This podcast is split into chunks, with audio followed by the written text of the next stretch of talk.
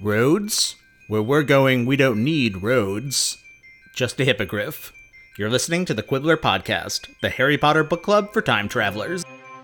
Hermione turned the hourglass over 3 times. The dark ward dissolved. Harry had the sensation that he was flying very fast, backward. A blur of colours and shapes rushed past him. His ears were pounding. He tried to yell but couldn't hear his own voice. And then he felt solid ground beneath his feet, and everything came into focus again. What? How? Hermione, what happened? We've gone back in time. 3 hours back.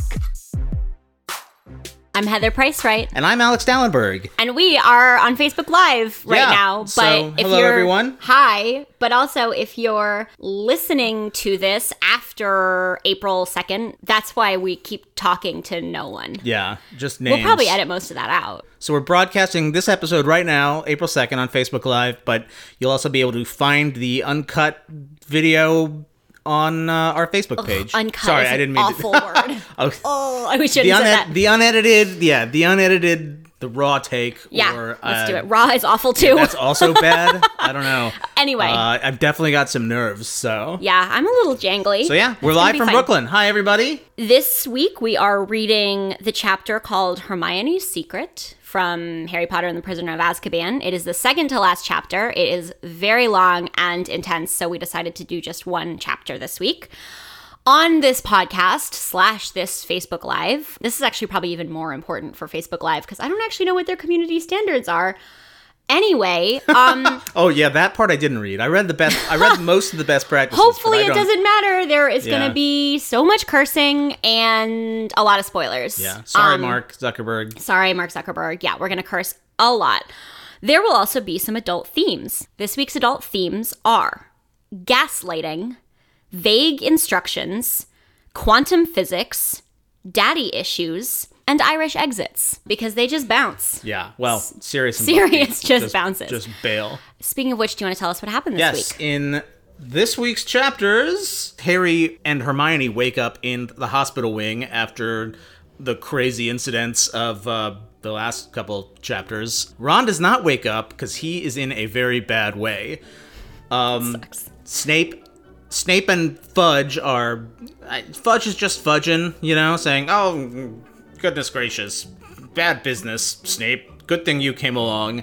I'm going to give you the second best medal I could possibly give you. Not the first best. But maybe the first best medal. If I can swing it. Yeah, if I can swing the best medal, maybe.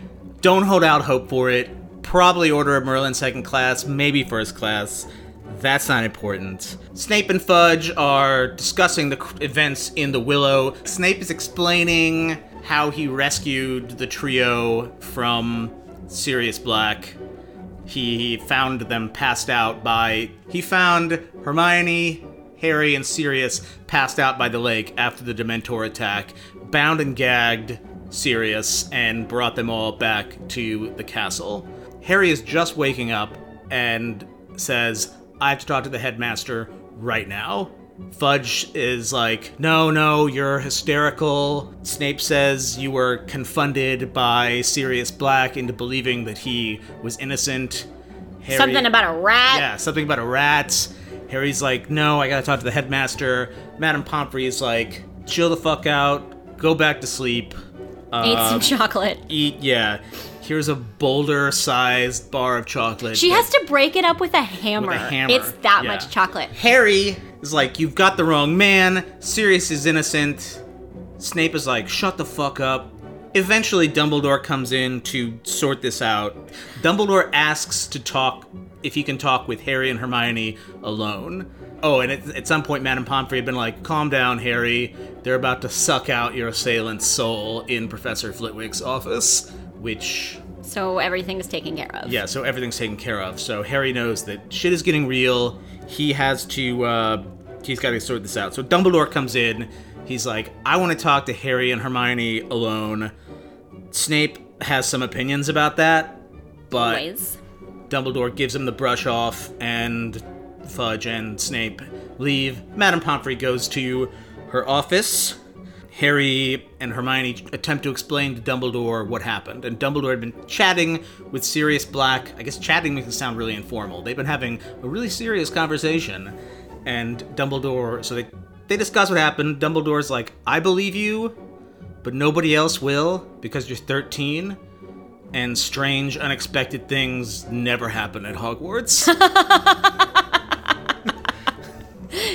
Yeah, I'm like, Dumbledore's like, nothing weird ever happens around here, so this insane story is completely implausible. If only we had more time. Did you just dramatically take your glasses off for that? I loved it. Dumbledore's like, if only we had more Time-Turner, Hermione. And it takes a minute for Hermione, and then she's like, oh my god, I am a goddess with the power to change history. Why didn't I realize this before?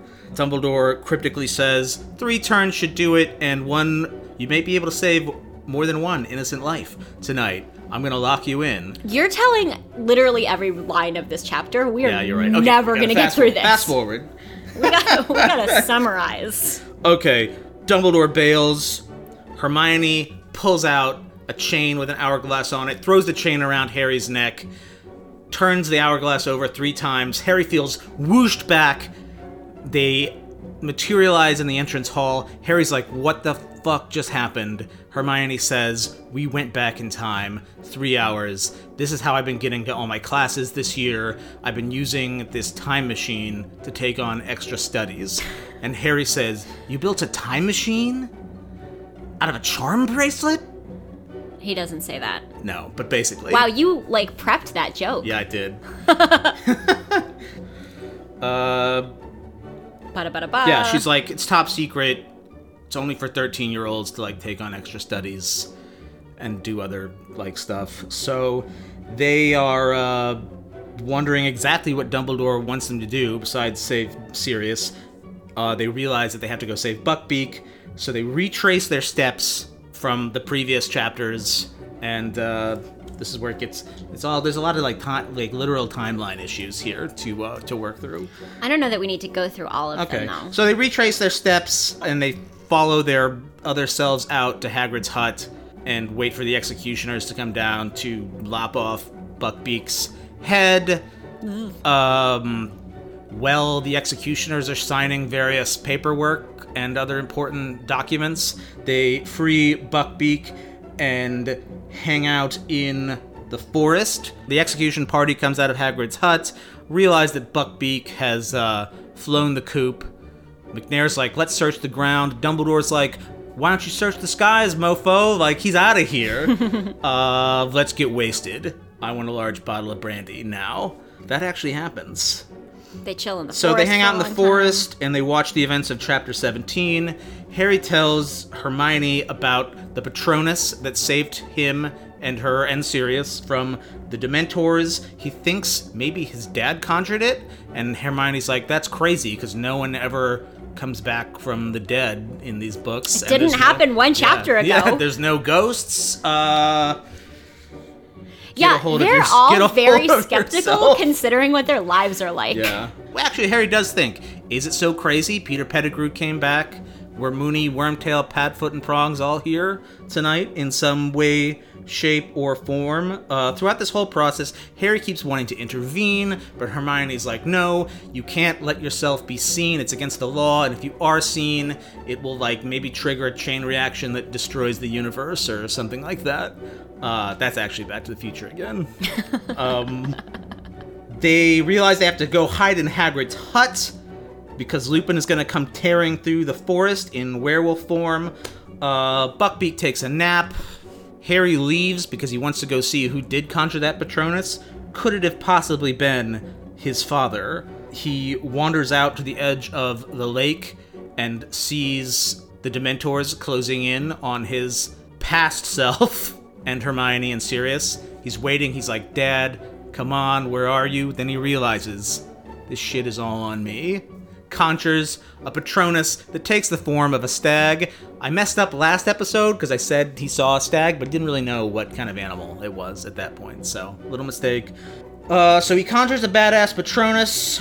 He drives the Dementors away. He comes back. Hermione's like, what the hell are you doing? You're not supposed to, like, be out here. You could be seen. She, like, scolds him or something, right? And he's like, no, I had to conjure the Patronus. And she's like, whoa, that's really intense magic. And he says, yes, but I knew I could do it because I'd already seen myself done it. So that's crazy metaphysics.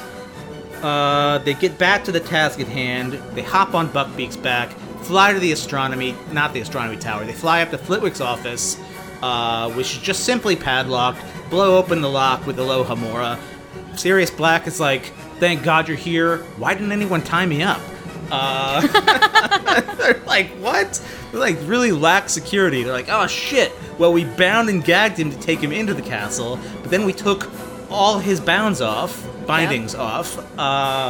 Anyway, he slides out the window, gets on Buckbeak's back. They fly up to the tower. There's a moment of tenderness. Sirius says, Harry, you are your father's son. And they fly off. Sirius and Buckbeak fly off into the night, and that's where we are this week. Can we talk about the fact that it sounds like Ron Lowkey almost died? Yeah, like Madame Pomfrey is like, I think he'll make it. Okay, she's a little dramatic always. She's mostly just she's kind of a control freak. No, I think Ron is like not doing okay. Because yeah, well, he doesn't even wake up. He had the broken leg. Yeah, he did have a broken leg. And then whatever, I don't actually think we ever find out what exactly Peter did to him, but Peter fucked his shit up. Yeah. Peter did some bad magic. Dark magic. Yeah, he is a dark magician. But I just want to give a brief shout out to a favorite character of mine, Madame Pomfrey, who is the only person that acknowledges that this is a school for children. She does say, calm down. There, Harry.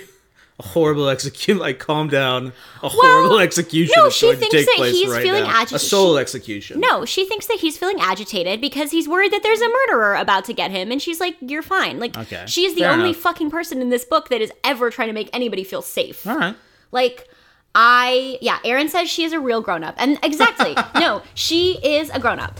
She is somebody who acknowledges that they are kids and that Dumbledore probably shouldn't ask them to go back in time to save the world. She does say these children need rest and care, which is accurate. They are children. Super accurate. They do need rest and care. They don't get it ever. Yeah. But at least Madame Pomfrey is out here trying. She is breaking up a small boulder of chocolate with a hammer. So, I don't know. I love her. I just wanted to shout her out. Okay, Let's talk about the structure.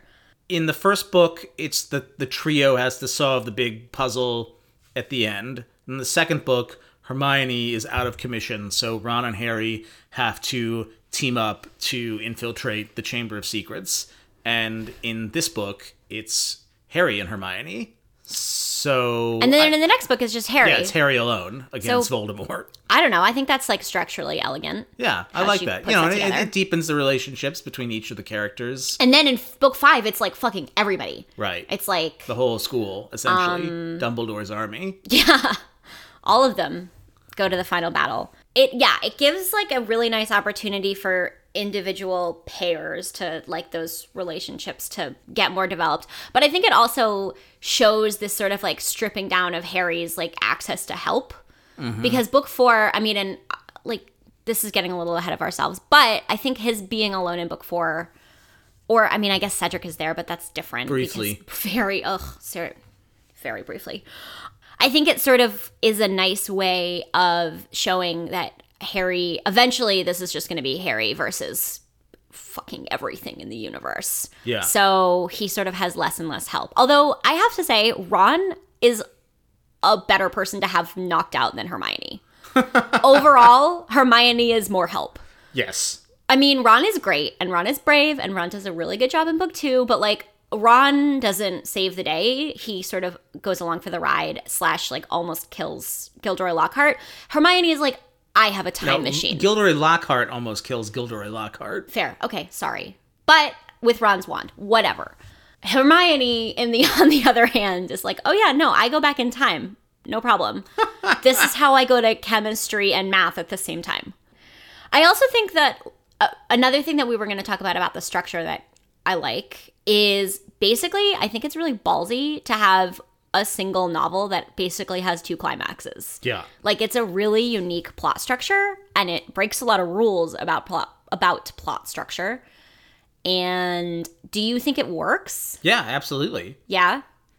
It's what makes this, in my opinion, one of the most exciting, probably the most exciting of the books, because you're wondering, in the previous chapter, you're wondering, like, how could it get any more crazy than this? Peter Pettigrew is back from the dead, Sirius is innocent, Lupin becomes a werewolf, and then she rewinds. Right, and then you're like, there's still, like, 50 pages left. Like, right. What the fuck and is about to happen next? You know, they do, and it's from the same... Right, it's the same set of events from a different perspective. I mean, I guess there's some kind of, like, metafictional things you could say about her... I don't know. I wonder if it's a deliberate way of, or like a kind of a deliberate commentary on perspective. Yeah. This perspective shift, this weird like kind of like wonkiness in watching events happen is sort of what the reader experiences when they find out that Sirius Black isn't guilty. So it's this like weird kind of like metafictional way of Harry and Hermione getting to kind of be in the reader's position, because what we've just experienced is like this kind of like looking back over the plot of the whole book. Yeah. With, I mean, we talked about this in the very first episode. We have like bad Sirius and good Sirius, and we sort of hold them in our mind simultaneously. When we're rereading or even when we're just like looking back at the plot, because there's basically like two ways that this all plays out. And like, I think there's like really good little examples in these scenes of similar kind of like metafictional devices. Like, when you think about Sirius being good, like when he goes in and attacks Ron, you're like, oh, it makes sense why that happened, because he was looking for Peter Pettigrew, which to me is kind of similar in structure to when they hear McNair like swing the axe. And the first time they heard that, they assumed that it was him killing Buckbeak, but then they, you know, you shift and it turns out that he's just swings it at a fence in frustration because Buckbeak has escaped. So I think it's like actually a really elegant way of mirroring in the plot like what the reader has just experienced with the wider revelation of Sirius's innocence. Right. These books are really smartly structured, and I feel like you have to read them as many times as we have before you really can even come close to getting at all of that. Yeah. So I really like that. No, that's like that. That's incredibly satisfying. Okay. Let's talk about Dumbledore. You told me that you have a theory about this. I'm always very mad at him. Yeah. I think it is very unfair of Dumbledore to be like, my hands are tied, bros. There's nothing I can do here. I don't have any influence. I don't have any power. Yeah. I'm not the most important wizard in the world. You guys are going to have to fucking fix this yourselves. I have to actually read this line because I underlined it because it made me so mad. Dumbledore is just like... He's just like, my hands are tied, bros. I just work here, man. He says... So Harry says, but you believe us. And Dumbledore says, yes, I do, said Dumbledore quietly, but I have no power to make other men see the truth or to overrule the Minister of Magic, which is just fucking false. That is false. He can't overrule the Minister of Magic. I know, but there's checks and balances. Nothing I can do. They don't have checks and balances. Dumbledore could fix this, and he won't. Okay, but the head of Yale can't undo like legislation. That's really different, because Dumbledore is everybody says he is the most powerful wizard in the world. Yeah, but he doesn't have like legal power. I think you're totally wrong. I think he is deliberately forcing Harry to do this work for him, whether that's for good reason or not. Fucking Dumbledore could fix this. I'm going to come to Dumbledore's defense here. He has to maintain plausible deniability to hold on to his post. By making a 13-year-old do this thing. Okay. Well, I have another theory. Well, I have multiple theories about this. Okay. One. Talk me through them. We don't know this when Dumbledore first is explaining. He's not even really explaining what they have to do. He just gives them some cryptic instructions and is like, as usual, good luck.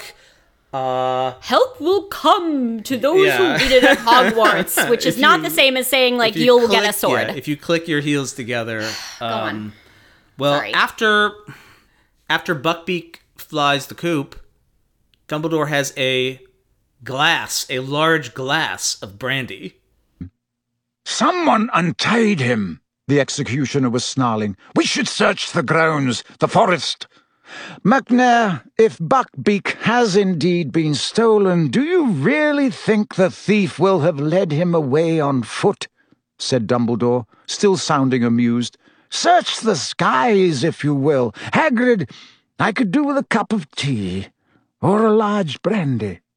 Oh, of course, Professor, said Hagrid, who sounded weak with happiness. Come in. You think he's just drunk? He is drunk. He has been drinking heavily when he gives Harry and Hermione this task. He is half an hour removed, roughly. Well, maybe not half an hour, but he is not far removed from a large glass of brandy. Think he's just like three sheets to the wind? And Hagrid is wasted. Yeah, and if he went toe to toe with Hagrid, Dumbledore is drunk.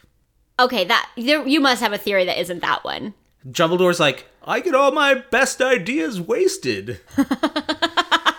Basically. Okay, so possibility number one. So Dumbledore's hammered, and he was like, you know what you should do?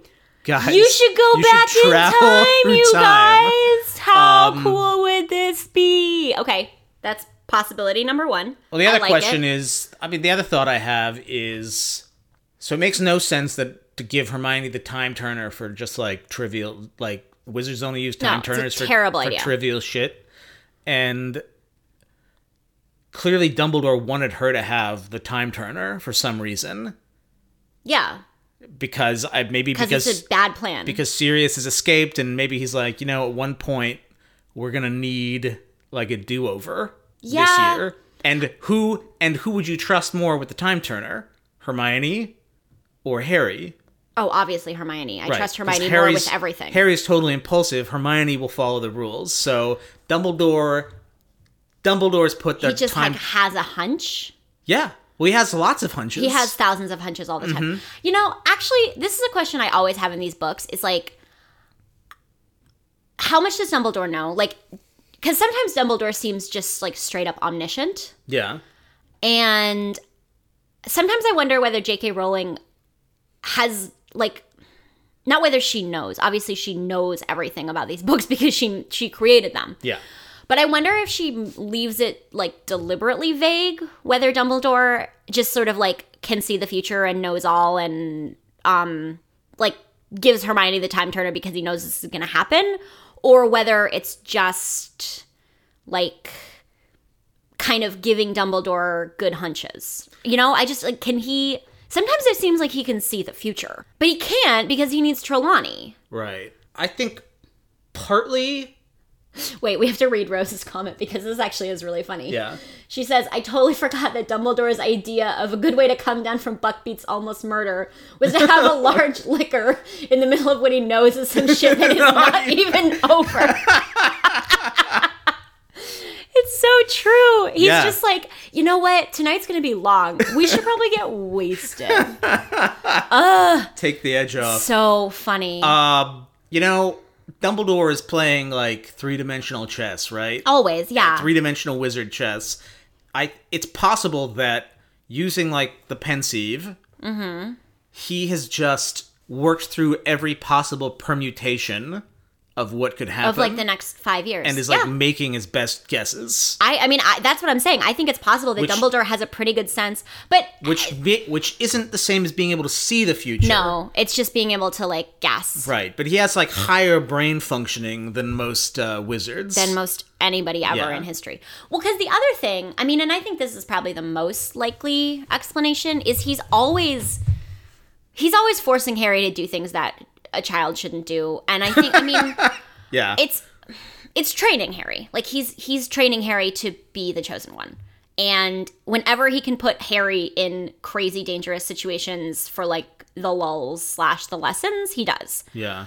So, like, he does constantly force Harry to take on things that are way outside a 13-year-old's purview, just because he's preparing Harry for the inevitable showdown. And I don't know whether or not that's cruel, because on the one hand, like, Harry gets to Voldemort really fucking prepared. Like, it's, you know, that's, he founds Dumbledore's army because he has all these skills right. that he would only have gotten if Dumbledore had constantly put him in mortal peril.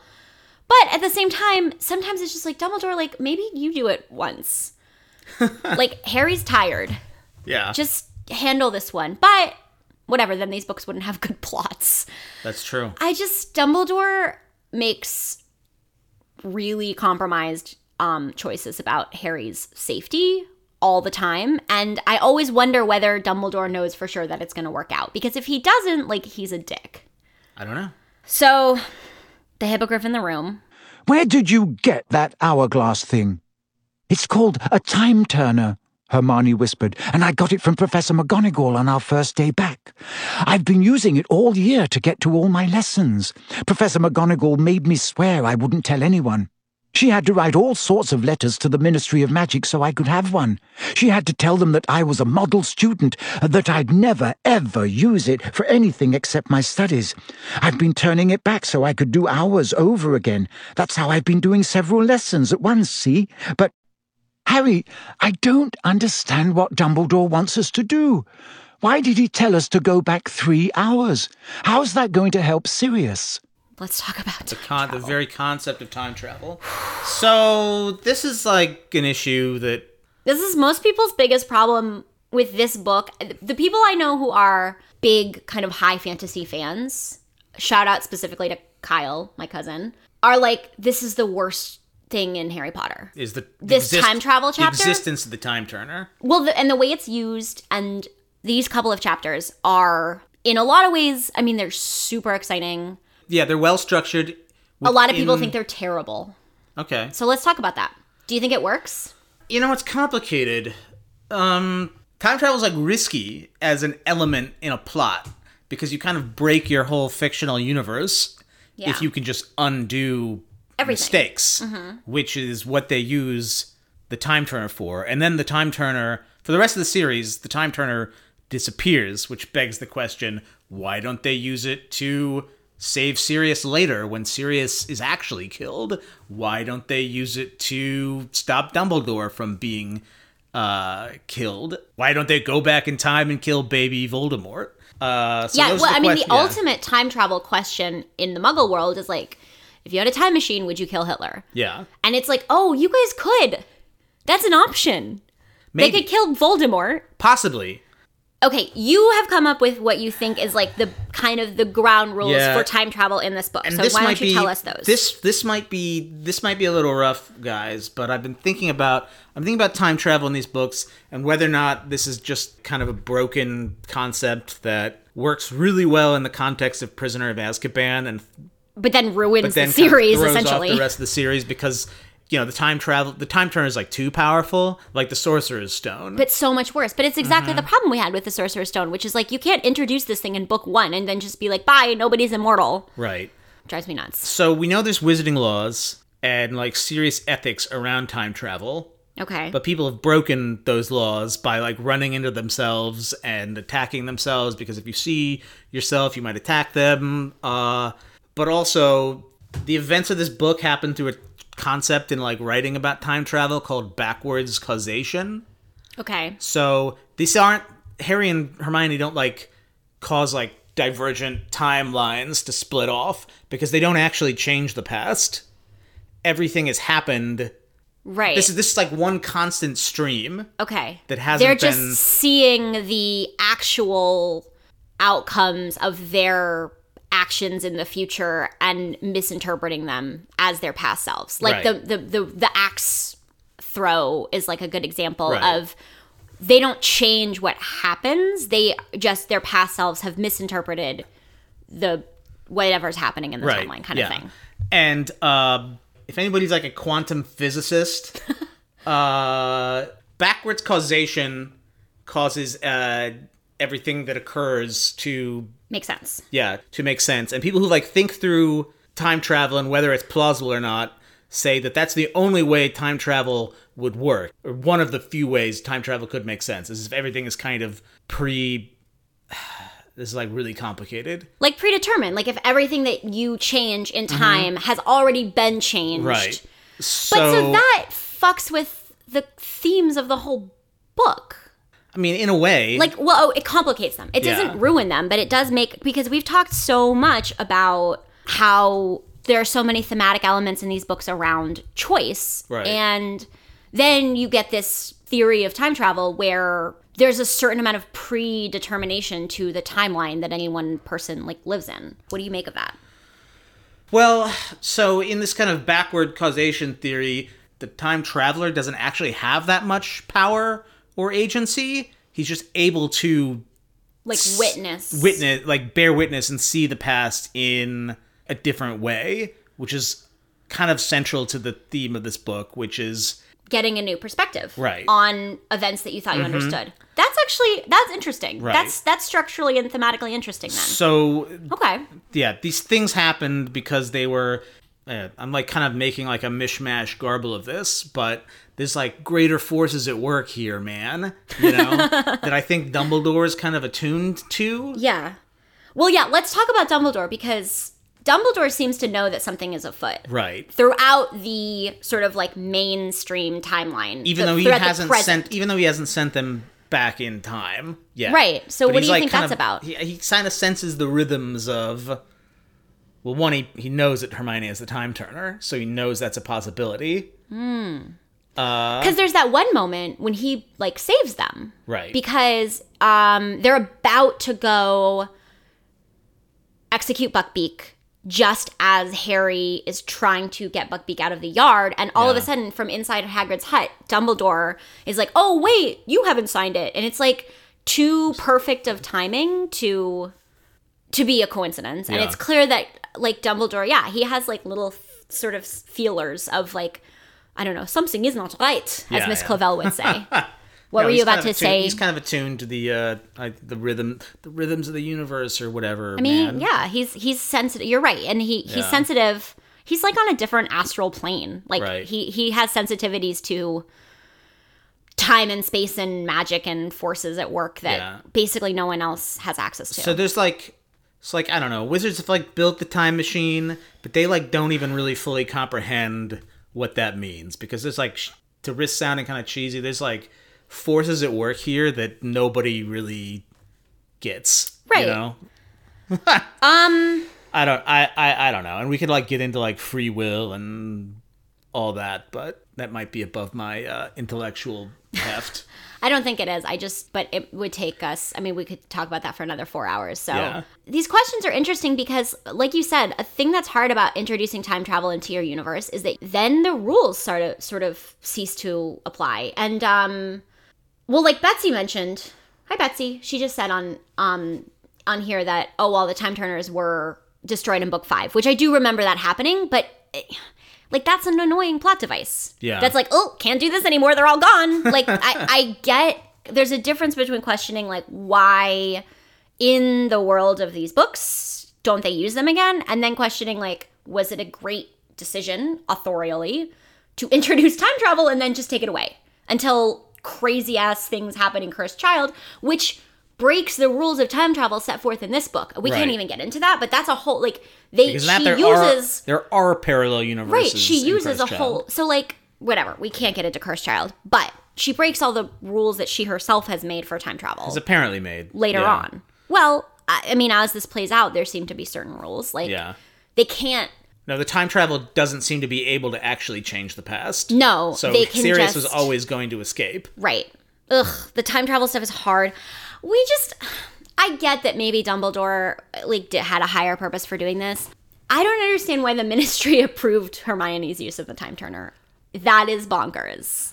You know, there's a weird, like... I can think of another book where time travel is used for, like, academic studies. It's this book, Bring the Jubilee. It takes place in this alternate universe where the Confederacy wins the Civil War in this kind of dilapidated North that's, like... economically depressed from losing to the South, and the hero's this historian, and he kind of meets this steampunk lady scientist who invents this time machine, and he uses it because he's working on a book about the Battle of Gettysburg.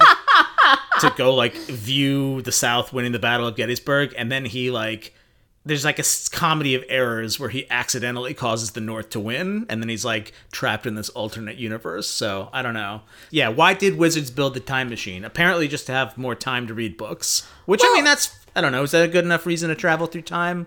You tell me. They're trying to expand the possibilities of the human mind. That's actually weirdly what I would probably use a time machine for. Yeah. Like, I would just be like, oh, I don't have time in my life to read all the books I want to read. Like, maybe I'll just double my, like, amount of hours. So they've built the time machine to have, like, a greater understanding of... Well, that's like, not why they... What, that's like, not why they've built it. That's possibly. Just like... Oh, you're right. That's we don't what know. It's, like, that's what the ministry approved it for. You're right. It's for a greater understanding of, like... That's a everything. That's an incredibly generous read on it, yeah, but I like it. It's to expand, yeah, to expand the wizard mind. Sure, maybe, possibly. Rose has just mentioned that she likes the ambiguity, and the agent that the question of agency and manipulating time being left ambiguous is really beautiful and intentional. I agree with that, but I don't know. I think she. Rowling set really, really high stakes for herself by introducing this concept and then never using it again. I'm not saying that that, like, diminishes my enjoyment of the novels, but I think it's a structurally suspect choice. And I really do know incredibly smart readers for whom this basically, like, ruins the wizarding world because it just, like, doesn't make enough sense and it doesn't... So, you know, that exists. Just saying. Yeah. Yeah, it's a bold choice. So let's talk about the metaphorical uses of time travel in these books. We've talked about that a little bit. So yeah, there's a reason the time travel happens in this book and why it's a favorite device that people can't stay away from because it's the ultimate wish fulfillment. The thought that we have like mastery not only over the future, but things that we've already done or mistakes we've made, which I think in a way, JK says, no, you don't. Yeah, which I like. No, I think that she sort of turns the concept of being able to control anything on its head in these scenes because she's basically... And plus, like, they use it for such a narrow purpose in part because they're a little bit less likely to break everything. Yeah. So anyway, in literature, time travel is never about, like, time travel. I think, for me, the most... beautiful, and I'm glad we're finally getting to this moment. For me, the most beautiful and interesting moment in this chapter is when Harry thinks that he has seen his father performing the Patronus and realizes at the very last second, basically like in time to save his own life, that it was really him, because that uses time travel as a device for this very literal scene of meeting oneself and self-knowledge. Harry raised his head to look at the circle of Dementors across the lake. One of them was lowering its hood. It was time for the rescuer to appear, but no one was coming to help this time. And then it hit him. He understood. He hadn't seen his father. He had seen himself. Harry flung himself out from behind the bush and pulled out his wand. "Expecto Patronum!" he yelled, and out of the end of his wand burst not a shapeless cloud of mist, but a blinding, dazzling silver animal. He screwed up his eyes, trying to see what it was. It looked like a horse. It was galloping silently away from him, across the black surface of the lake. He saw it lower its head and charge at the swarming Dementors. Now it was galloping around and around the black shapes on the ground, and the Dementors were falling back, scattering, retreating into the darkness. They were gone. The Patronus turned. It was cantering back toward Harry across the still surface of the water. It wasn't a horse. It wasn't a unicorn either. It was a stag. It was shining brightly as the moon above. It was coming back to him. It stopped on the bank. Its hooves made no mark on the soft ground as it stared at Harry with its large silver eyes. Slowly, it bowed its antlered head. And Harry realized. Prongs, he whispered. The themes in this book are very much, like you said, it's very much about the past, but it's really specifically about Harry reckoning with who he is in relation to the past and specifically in relation to his father. So I think this moment of self-recognition as someone who so strongly physically resembles his father, and then it turns out that his Patronus is the manifestation of his father's animagus. That's kind of, to me, that's the most beautiful and sort of like crystal clear thing that the time travel plot brings us, is that moment where Harry meets himself, which is like a sort of ancient and beautiful fictional device. The true seeing of oneself from a new perspective is really profound and done really nicely here. And there's some Joseph Campbell in there. The hero like sees the face of the father and they're like reconciled to each other. Yeah, absolutely.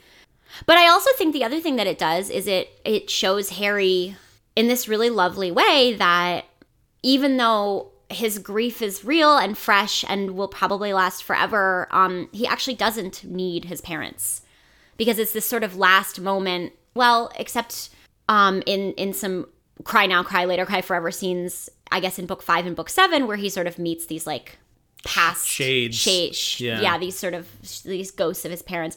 But this is the last moment where he feels like my father saved my life. And the fact that that turns out not to be true means that Harry gets to see that he sort of had the power all along and doesn't need them to get through his life. Like he can grieve forever, and he will grieve forever, but he's going to be okay, basically, without them.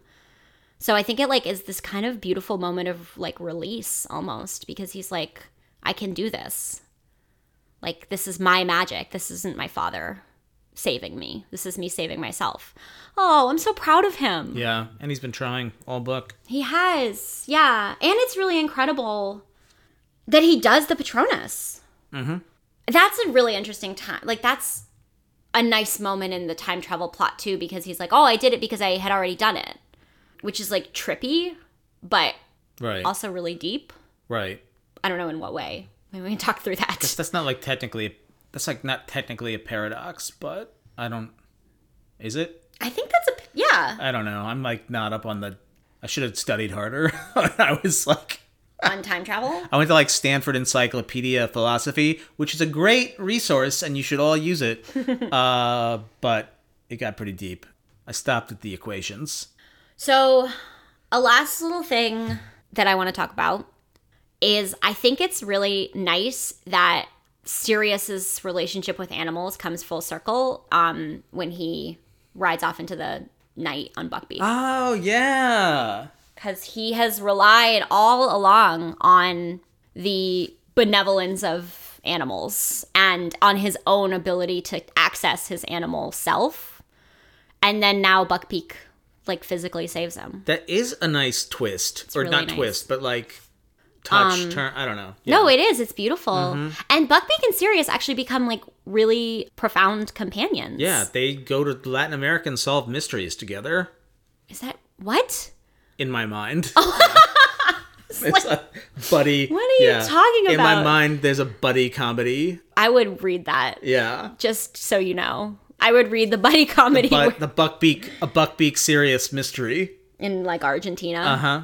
Because they go to like Belize or something. They go to the rainforest. Right. Somewhere. And I think is it South America? I don't remember. Well, we'll remember soon. We'll read it soon. We'll read it soon. A few other things to wrap up. Random observation. Lupin only transforms when the moon comes out from behind the clouds? Yeah, the moonlight has to be physically on him. Just put him in a building. Or put him under an umbrella. I don't know. That just seems... like literally have a werewolf umbrella. Yeah. I don't know. Bad. Right? I don't think that makes sense. That was weird. Yeah, when he's like, I saw Lupin and it was fine because the moon was hidden. It's like, no, that can't be how it works. Also, Hermione at this point is like a year older than everyone, probably. Oh my god, yeah, she's added like almost a full year to her life. And that is why Victor Crumb is into her next book, because she's not mature. 14, she's 15. Because I was always like, no, Victor Crumb scamming on a 14-year-old. Victor Crumb is into her because she's an old soul and... No, but she's a little older. Do you think that's true? Like, does that add like, physical time to your... Like, does that add time to your life? They experience it. They experience the passage of time. Do you age in that passage of time? Like, does that count? Yeah, I think so. Oh, that's crazy. She is, like, at least several months older than... Just a possibility. I don't know. Something I was thinking about. Yeah. Well, I mean, she's also always been an old soul. Like, she acts older than the boys, obviously. Ron still hasn't woken up as we leave him in this chapter. So who knows? Maybe Ron is dead. Nothing... Like 5 minutes transpired for Ron. I know, I'm just kidding. I'm just worried about Ron. Ron might be dead. Yeah. We don't know. He'll be okay. I hope so. Who's your unsung hero? My unsung hero is Dumbledore for the reasons we've discussed. Giving Dumbledore some credit. He's just like, he's just there for weirdness. He knows shit is up. Yeah, I like that he trusts the universe in like a really interesting way. Yeah. He's just like, something seems off. Something's happening. Probably it's because of me in the future. Yeah. He would have enough self-knowledge of himself to... self-knowledge of himself? Yeah, that is a terrible sentence. No, I'm kidding. He would know enough about himself to think, maybe I should be on the lookout for unexplained shit happening because my future self might send children back through time to solve my problems. Oh, that's... Okay, we'll give him credit for that. Yeah. At least he knows his own foibles and follies. My unsung hero is Buckbeak because he's... fucking heroic in this chapter. Also, he's super chill about them just kind of coming and getting him and being like, we'll explain later, but you have to come with us right now. Like, he doesn't like make a big noise. He doesn't squawk or he doesn't mess anything up. It's like he knows. Yeah. And then I really like when they go hide in Hagrid's hut and Buckbeak is like, yep, I'm home. And he just takes a nap. Nice, buddy. He's pretty chill. Also, the scene where Hagrid realizes that Buckbeak has escaped is heartrending. He's so happy, and it's so beautiful. And then he just has, like... And then he just gets tanked. Yeah. Good for him. You go, Glencoco. He deserves it. This week's episode is brought to you by the Time-Turner. We've all done things that we regret, whether it's last night's drunken text or a poorly considered private email server. The Time-Turner can help you undo those mistakes. Time-Turner. Rewrite history. That was good. That was like off the cuff. Yeah. I liked it. You can offer code Quibbler. Yeah. Some conditions may apply. Such as you might murder yourself. Yeah. You might cause a time paradox and destroy the universe. Or do some butterfly effect shit. The audiobook clips you heard are courtesy of Penguin Random House Audio. They are from the inestimable Jim Dale's performance of Harry Potter and the Prisoner of Azkaban. Same old podcast dance, but rate, review, and subscribe. As the people who have hung on for this whole Facebook Live recording can attest, rating and reviewing has some perks because we will do this again once we set new goals for ourselves. So please keep them coming. If people liked it. If you hated it, I mean, tell us that now. But like gently, because like, we're vulnerable. I was like, man, what if like just one random troll finds this stream and is just like... Just types Benghazi. Or what if like endlessly. Tim just trolled us? Yeah. I'm kind of surprised he didn't. He did say Drunkledore, which was very funny. Anyway, rate and review, please. And subscribe so that you don't have to, go searching for this every week. We've got, what am I supposed to say? Oh yeah, we're on Facebook, which Facebook.com/Quibbler Podcast. Quibbler Podcast is basically the handle on everything, whether it's Twitter, Instagram, there's Tiny Letter. tinyletter.com/Quibbler Podcast. Yeah, you guys should really sign up for the newsletter. It's extremely good. I feel like if you're watching the live stream, you probably signed up to the newsletter. You can also email us. Just like the core user base. quibblerpodcast@gmail.com. We've gotten a lot of good emails. I think we're going to have a shorter episode next week, so we'll probably incorporate a mailbag. Yeah, we need to have a mailbag at some point. It just takes some planning. So next week, we are finishing this bad boy up. And we will be reading... Owl Post Again, the last chapter of Harry Potter and the Prisoner of Azkaban. And then we'll have the movie mini. And then we are going to start... Oh, God, these books get so long now. Yeah, and then we'll just be doing... And then we're just going to do Goblet of Fire for the next 2 years. Yeah. That's it from us. Thanks, everybody. You can find the video of the unedited version of this podcast on our Facebook page. Thanks, amigos.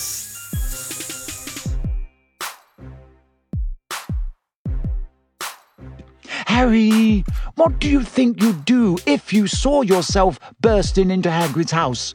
Said Hermione.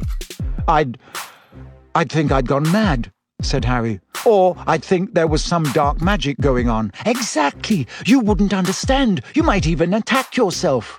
Don't you see? I foresee two possibilities. One, coming face to face with herself 30 years older would put her into shock and she'd simply pass out. Or two, the encounter could create a time paradox, the results of which could cause a chain reaction that would unravel the very fabric of the space-time continuum and destroy the entire universe. Granted, that's a worst-case scenario. The destruction might, in fact, be very localized, limited to merely our own galaxy. This is the weirdest thing we've ever done, Harry said fervently.